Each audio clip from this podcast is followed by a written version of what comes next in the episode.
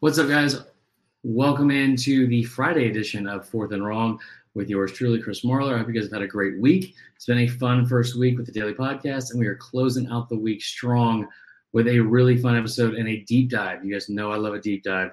Um, so we're going to close out the week with that. And it is going to be based around the NIL impact on National Signing Day, um, specifically with five star recruits. National Signing Day was Wednesday, um, and it's really the first, it's the second year uh, with NIL at the forefront, but it's really the first time we've seen kind of more chaotic uh, and people throwing the bag at, at, like high school kids way more um, than we've seen in the past. So uh, the deep dive today is looking at how much NIL has impacted National Signing Day and where five star recruits specifically are going this year in this recruiting cycle in comparison to the last um, four to five years. So if you see the top uh, 25 and top 10 right here, we have listed, it's kind of the usual suspects.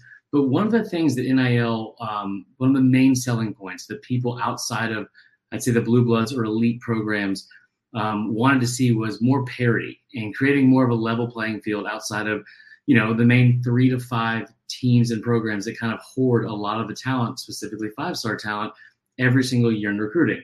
I'm talking about Bama, Georgia, um, and Ohio State. And if you look at the top 10 rankings here, it seems like, you know, the usual suspects. You look at the, the top 25 teams by conference, the SEC and Big Ten made up 20 of the 25 teams, SEC with over half of the top 25. All of that seems normal. But again, back to the, the main gripe with some people before NIL and wanting a level playing field. When you look at the last four years, from 2020 to 2023, there were 140 total five star recruits uh, on two four on the 247 composite.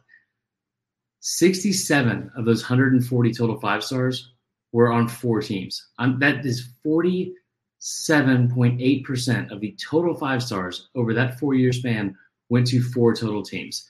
And if you look at when I say like the hoarding of talent specifically, what we've seen over the years and, and before this this specific um, recruiting cycle with NIL, what we've seen over the years is a hoarding of talent and a consolidation of talent in the top three recruiting classes and the top five recruiting classes year in and year out.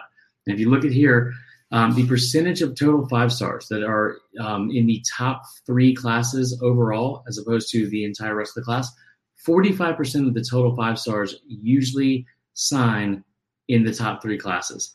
You can see the trends over the last couple of years. Um, it's always been above 40% uh, and average around 45%. This was the first year that it was 27%. Only 10 total five stars were in the top three classes. That is 10 out of 37 total five stars. Um, usually, when you talk about uh, the the total five stars in just the, the, top three, you're talking around 16 total um, between those three. So usually around half. Like I said, um, this year was only 10. Or if you look at the top five, you want to expand it out a little bit. The top five classes usually consist of 60% of the total five stars in the class are usually in the top five overall classes um, by themselves. So this is the first time in uh, the last five years where that number has actually been less than half of the total five stars. So this year, 46% of the total five stars in the class um, signed in, in a top five class. The rest were dispersed around the rest of the country. And this past Wednesday, we saw the biggest disper- disbursement of five star talent we've seen in the last five years. We had the most teams to sign a five star with 17. We had the most teams to sign multiple five stars with 10. Um, to put that in perspective, that is the first time it's reached double digits, and here's a trend of it over the last five years. It was also the first time uh, in the last five years where you had the total number of five stars that signed with ranked teams outside of the top 10, with 13 total um, total five stars that signed with teams that did not finish it with a top 10 class. Uh, that is by far and away, it's about 133% more than the previous years. Uh, teams ranked outside the top 10 with at least one five star. There were nine of them, nine of them this year. Um, why is that a big deal? You're talking about like being able to have more and more talent available to more and more teams. You look at South Carolina getting two five stars this year. Um, this year alone, outside of the top 10, uh, there were four different teams that signed multiple five stars. That is a that is more this year than there has been in the last five years combined. There has never been in the last five years more than one team that has signed multiple five stars. This year there were four. Um, and you talk about having a open um, a, a, better opportunity for for the rest of these teams in like not only Power Five but around the country. The lowest ranked team, the lowest ranked team to sign a five star recruit, the four year average of that was 42nd. It was that is the average of the lowest ranked team um, that will sign a five star recruit this year. Colorado signed one ranked 117th. And why is this a big deal? We'll close on this. Why is this a big deal? Because you look at the teams and the feel good stories making history throughout the country one of the things that NIL has done, it has given opportunities to teams like Colorado, who signed their a second five star this year. They signed a five year a five star this year for the second year in a row. That is the first time they've signed one in 15 years, and only the fifth in program history. Um, Nebraska signed one for the first time in almost 20 years uh, with uh, quarterback Dylan Raiola.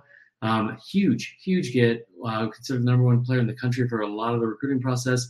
And then you look at um, Texas Tech. Texas Tech was not only able to get their first ever five star recruit, but they were able to get their highest ranked recruit in the history of the program with a receiver, who I'm drawing a blank on his name, Micah Hudson.